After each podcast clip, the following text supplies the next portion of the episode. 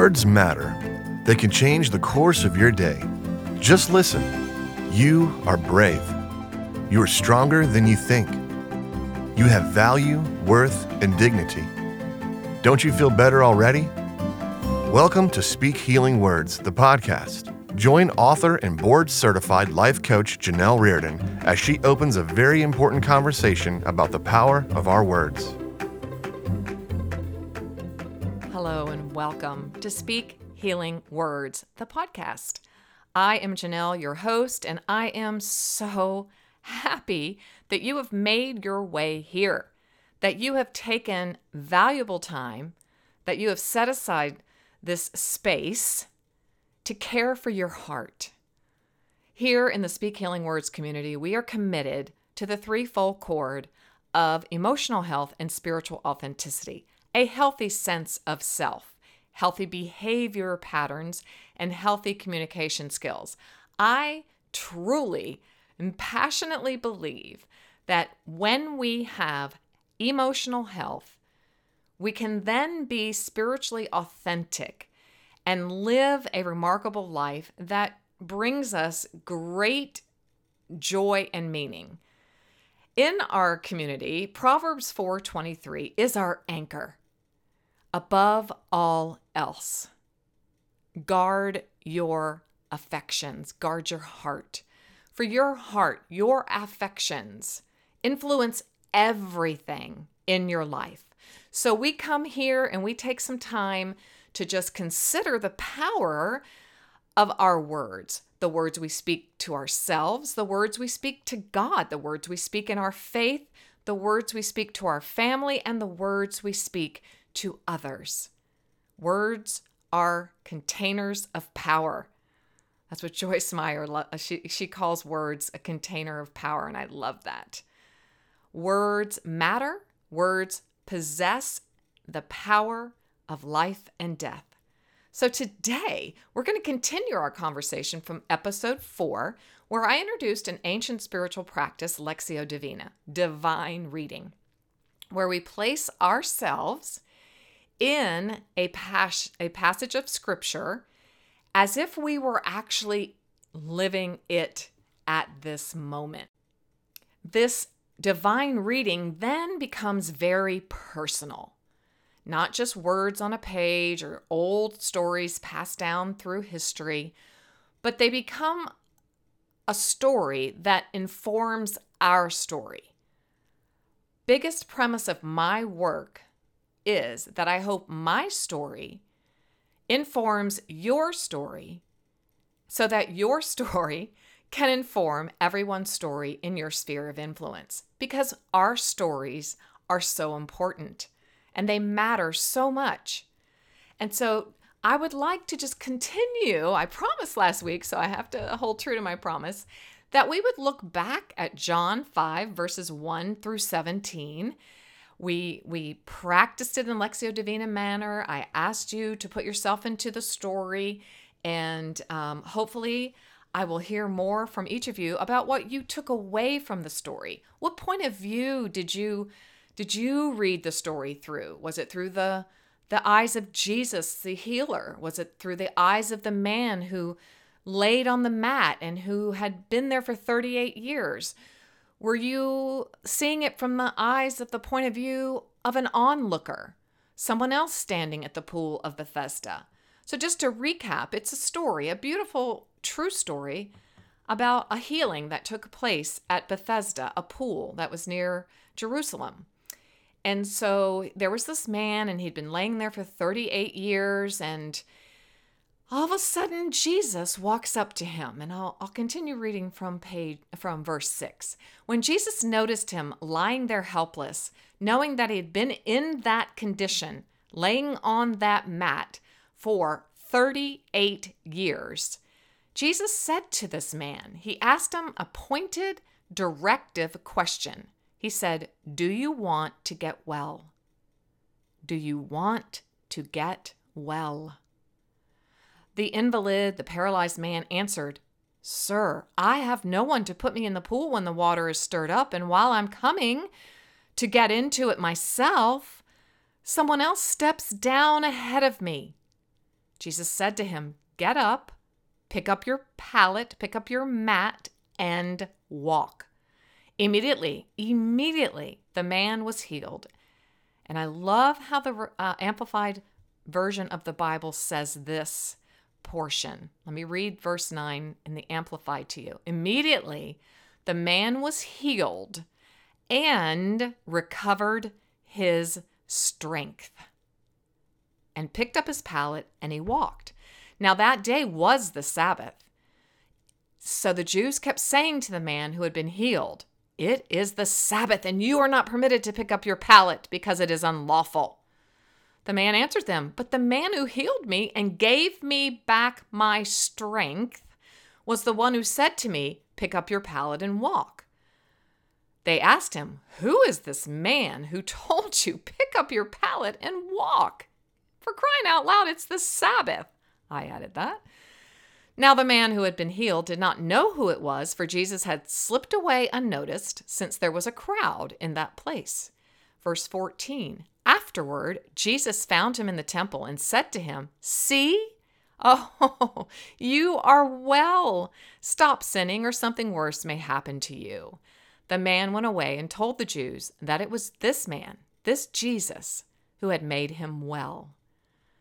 Verse 16 For this reason, the Jews began to persecute Jesus continually because he was doing these things on the Sabbath. But Jesus answered them, My Father has been working until now. He's never stopped working, and I too am working.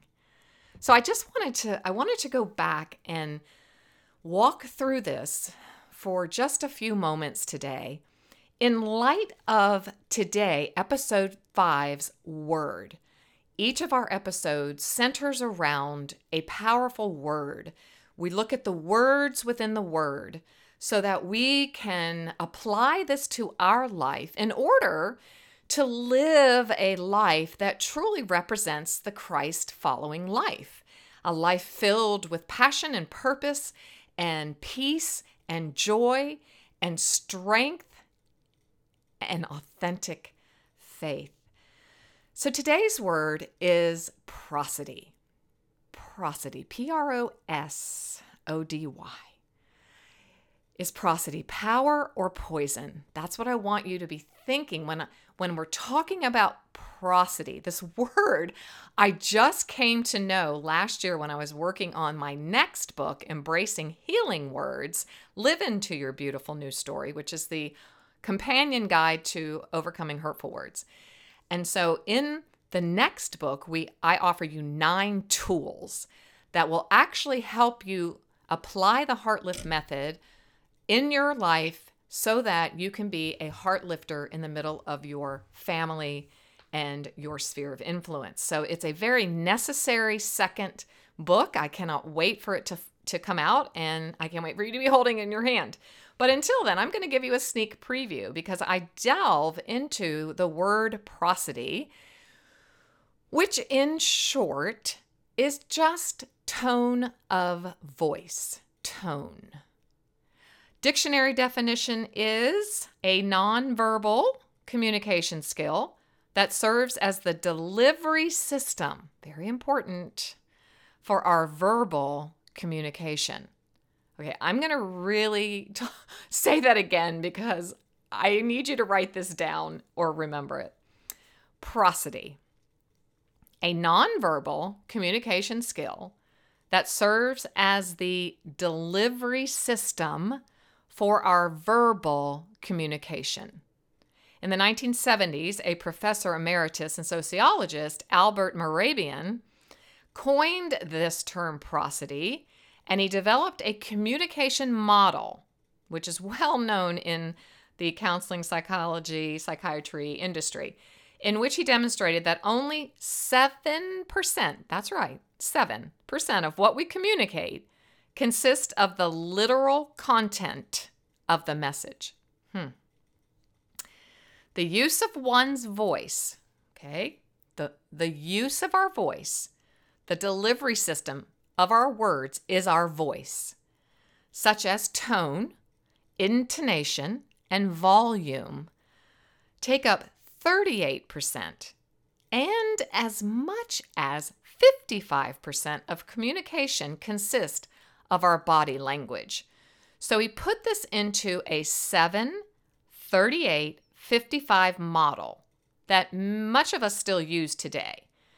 Bottom line, when it comes to healthy communication, the third cord of our threefold cord of emotional health and spiritual authenticity, what we say, what we communicate through words, 7%. So 7% is the actual words we use. 38% is that tone, prosody, the volume. And then 55% is our body language rolling of the eyes, shrugging the shoulders, folding our arms, um, making a fist with our hand, stomping our feet. So many little nonverbal signals that speak louder and higher and with more force, oftentimes, than our words. So, what do we do then? How do we control this prosody? How do we practice making the delivery system for our words, our tone, the volume of our voice, and then our nonverbals? But today we're talking about our tone, our prosody. So, how do we how do we develop that skill so that we can become a healthy communicator? So glad you asked. One of the most important ways is really to just be self aware. That's not a word we hear a whole lot of, I think, in many circles, but becoming self aware is really the first step in healing, emotional healing for sure. Knowing, being being able to recognize, oh, there is that terrible tone. I'm using it again. It's harsh, it's hurtful. And all of a sudden, you're aware of it and you go, oh my goodness, I really don't like that. You know, I just um, had a client that we talked about this in great length. It was actually something she wasn't aware of. So it's fresh off the presses here. And once she became aware of it, she is now able to move forward and able to practice new healthy behaviors and communication skills that will enable her to become a very healthy communicator. So, that very first step, self awareness. Just want to make sure that uh, that is crystal clear because as you start any process in the emotional healing journey, you have to be aware. Awareness is everything. And a, and a good friend, a friend I haven't talked to in a while, but once said awareness is a dangerous thing. Because once we're aware, then we are held accountable. So that's the great work of counseling, or that's the great work of coaching and consulting, is to be able to increase our awareness so that we can actually become our very best God created selves. In, in an article in Psychology Today, The Importance of Tone, I found these three very helpful tips, and I wanted to share them with you today. When we're considering our tone, and remember, tone is the delivery system for our words. So I could say, I love you, or I could say, I love you. Hmm, which one would you like to hear? or you could hear someone say, I'm sorry. I'm really sorry. Or as children who will not be named in my household used to go, I'm sorry. I'm sorry. Yeah. Oh, I'm sorry is really hard to say, isn't it? So, if we're working on that, here are three things that we can do to move forward in polishing and creating healthy habits. Whatever the content of the things we say, it's our tone that communicates what we're feeling when we say them. Our tone tells the truth, even when our words don't.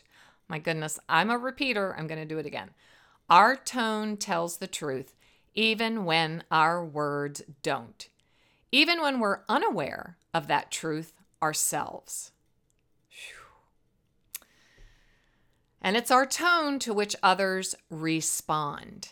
Oh, you know that, right? Just think of one conversation you've had recently where the delivery system of the other person came through a harsh tone or a sarcastic tone or a negative tone or a mean tone. Think about that. Did you immediately shut off and stop listening? That would be me. I shut down. So some shut off, I shut down. I all of a sudden I'm like that commercial and the other person's going blah, blah, blah, blah, blah. I don't hear a word they're saying when it's in a tone that's harsh for me, particularly because that's a trigger. And we will talk about triggers in future episodes. But for today, let's keep our thoughts on that tone of that conversation. So keep one conversation in the forefront of your mind as we're processing this today to see if it rings true to you. We can't even say I love you in a way that provokes bitterness and then innocently argue we're being unfairly attacked when the person to whom we've said it quite rightly responds to our tone rather than our words. Don't be fooled by this kind of faux denial from others. What you think you hear in another person's tone is almost always present. Say that again just to kind of help it sink in. What you think you hear in another person's tone is almost always present. So with the work that I do in with my clients, I am constantly trying to align them to trust their instincts, to trust their God given instincts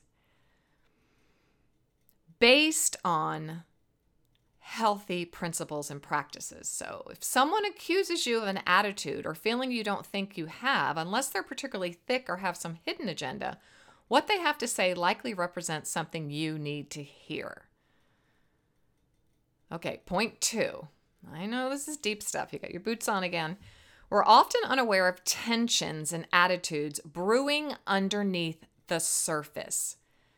So many times in communication, you know, it, there's that iceberg effect. You can only hear or see what's on the top, but there's typically a lot underneath the surface. I call that undercurrents. So I can be in a conversation with someone and I sense through their tone, their delivery system, something else brewing under the surface. Maybe some bitterness, some jealousy, some insecurities, some inferiority, some anger. And I have to be thinking in my head how I'm going to respond and not react. Lots more about that in Overcoming Hurtful Words. So please take advantage of all of that very helpful information in my newest book. When others respond to us negatively or in ways other than what we want or expect, rather than criticizing or attacking them, we might pause to reflect on how our tone and therefore our underlying feelings of the moment may have caused the reaction we received. This is much easier said than done. None of this is easy. None of this is easy. I am always going to ask you to come really high. And as I say, elevate the atmosphere of the room that you are in and elevate the atmosphere of the conversation that you're in. As a member of the Speak Healing Words community, we take a pledge to elevate the atmosphere. So, oftentimes, if you sense or intuit that something is brewing beneath the surface through this person's tone, as we say, we want to welcome God immediately into that that why. Why is this person talking to me like this? Why is this person so angry? Why is this person so mean? What's going on here? And that takes a mature some mature cognition, some mature thinking. But that's why we're here. We're here to come up higher. Third thought that uh, we are given in this great article, The Importance of Tone, because my ability to identify my underlying mood is less honed than I previously thought. I think many of us have difficulty observing our feelings when we're in the middle of feeling them. Oh, I know I can hear an amen. especially if what we're feeling runs counter to what we want to be feeling or what we think we should be feeling. So we're trying to um, become whole. We're trying to respond in our relationships from a healthy space. So that is going to interpret or mean that we have to move from being reactionary people into being responsive people. So that's going to require us to take a step back uh, in that moment, in that sacred space between the stimulus and the response. When someone says something and we don't quite know what that tone is or what they're trying to say through that tone, we have to take a step back and kind of go, hmm, what's going on here? So that we can respond and not react. So that we don't just fight fire with fire. We don't just add fuel to that fire, right? To that conversation, that we can take a step back in wisdom and maturity and go, what's really going on here? And try to give a healthy response. Tone of voice. So, John 5, our beautiful passage from episode 4, where we entered this passage in Lectio Divina fashion, we put ourselves in the middle of this story. I want to go to verse uh, 6, and I want us to look and think about Jesus' question in light of our word today, prosody or tone of voice. Because something I've recognized in the life and the work of this man called Jesus that I myself have chosen to model my life after, to follow his teachings, to live that type of authentic faith.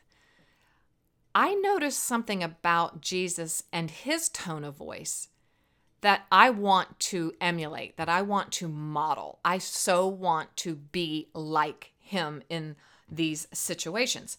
So, as we notice in verse 6, when Jesus noticed him, the man, the paralyzed man, lying there helpless, knowing he had been in that condition for 38 years, Jesus said to him, Remember that question? He said, Do you want to get well? Well, when I placed myself in the story, I heard that sentence with an authoritative tone, a beautiful, strong, authoritative tone filled with the power for that man to get well. I feel like when he spoke that question, do you want to get well? It was pointed, it was a directive, it was empowering. It was an empowering question. Did he know the answer? I think so. But what's important here is when Jesus spoke that question, that question was enveloped, it was covered, it was laden with, it was soaked in power. The words actually gave that man power to answer the question and to live into the question. So, in other words, when Jesus looks at this man, and I guarantee you he was looking him in the eye, do you want to get well? At that moment, I think in that man laying by that pool, something was quickened. Something like the water in the pool stirred inside of this man.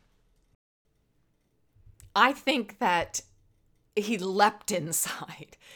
I call it a quickening, uh, an empowering that suddenly, you know that feeling when someone has said something to you that's so powerful in a good way that you go, oh my goodness, wow, yes. And you feel strong and you feel like able and you feel different once they have said those words. They've done something inside of you that make you feel better. That's what that did in this man.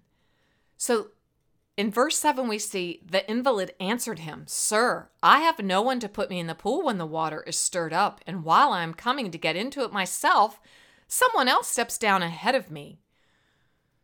So, what did you read when you placed yourself in this scripture? I saw an excuse. I saw I saw some blame. Yeah, I did. I saw this man's perception was I can't do this on my own. I can't get up, and when I do, everybody beats me to it. And maybe in some ways, poor, pitiful me. I don't have anybody to help me. So, very often, we can do that. We can blame others. We can say, oh, my mother spoke to me in a harsh tone, and my father was very harsh and awful, and all my parents did was yell and scream and kick at walls and run around with baseball bats. And yes, that's harmful and hurtful. And I, I would never want that for any of you.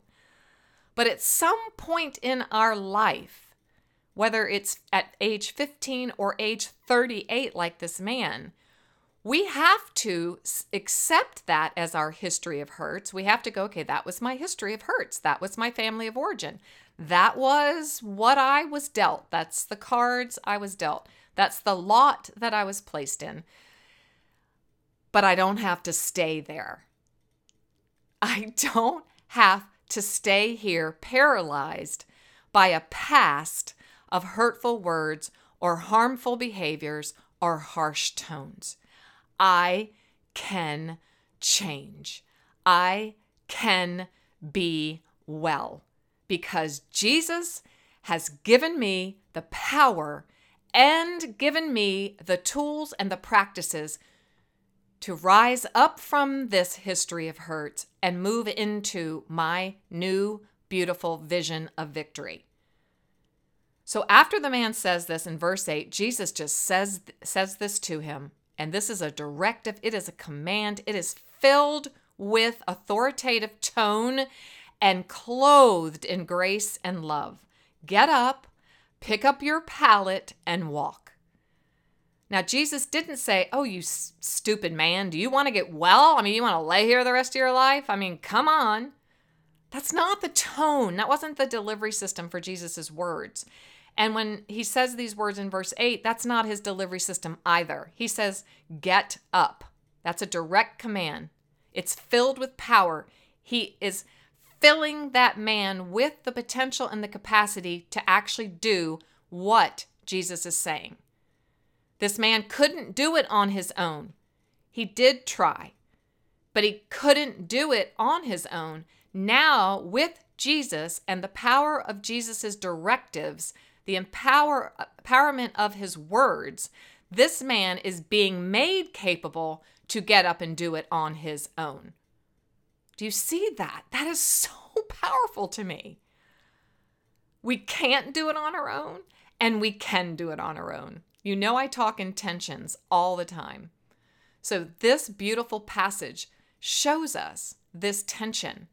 He couldn't do it on his own until Jesus spoke words of life, words of power, words of healing, and then he was empowered and his capacity was enlarged, and he was given the entire means to get up off that mat, roll it up, and keep going. Jesus didn't scream at him, he didn't yell at him, and he didn't tell him he was stupid. He just spoke truth and he spoke it in love and he spoke it all covered up in grace. No shame, all grace. No shame, all grace. Okay, you've laid here for 38 years, but now's your day. Now is your day. He said, Today's no ordinary day, man on the mat. It is time for you to rise up, roll it up. You've been here long enough, move forward. And I'm giving you everything you need to move forward. I have given you a new, recovered sense of strength, it says, and I've given you new power. So the man picked up his mat and he walked. Immediately, hear this in verse 10. Immediately, this man was buffeted. He he was challenged by the Jews. They accused him right away. We call that an accusatory spirit. Accusatory spirit.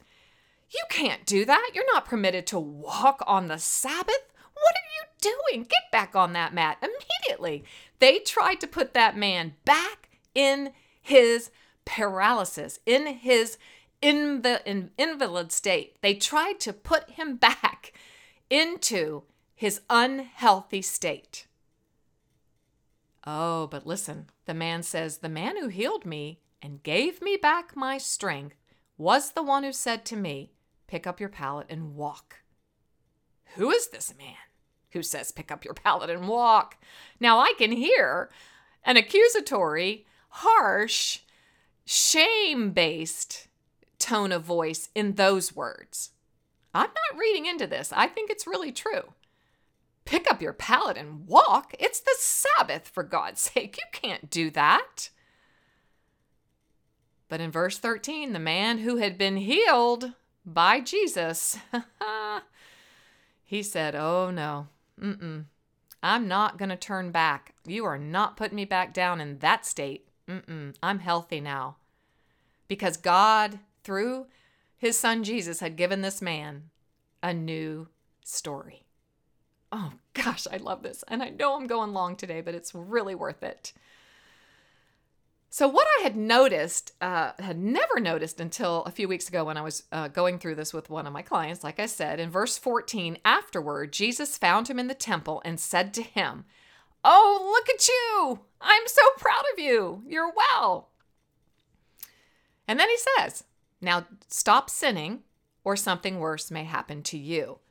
Well, a lot of times that statement is perceived as shameful or condemning, but it's not. I want you to hear that, and we're going to end with this very beautiful, grace filled statement.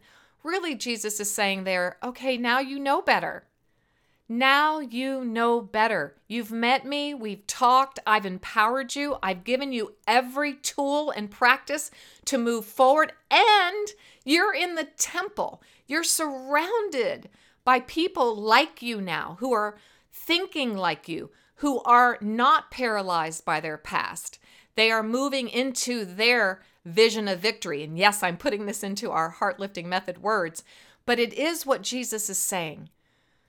So as you as you close out this time in John 5, maybe go back to episode 4 and listen again to Lectio Divina read the reading of John 5 1 through 17 and now read it, uh, experience it considering prosody and tone of voice, and how powerful the delivery system of his words, of Jesus' words, were. He was authoritative, he was loving, and he was grace filled.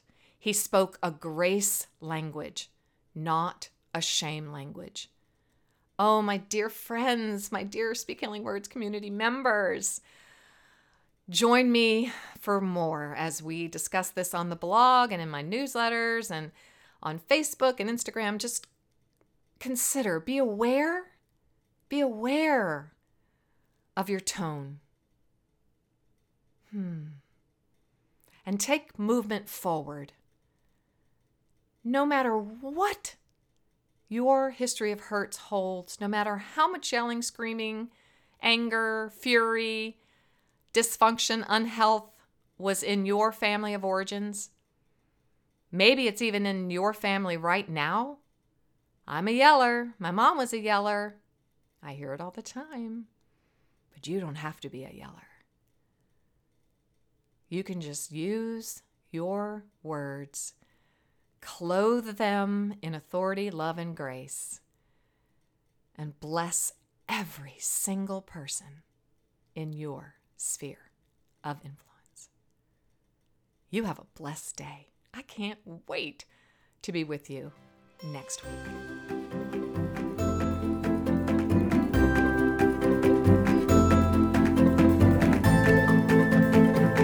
Thanks for listening today. It was great having you here. For even more great content and conversation, please join the Speak Healing Words community at janellereardon.com.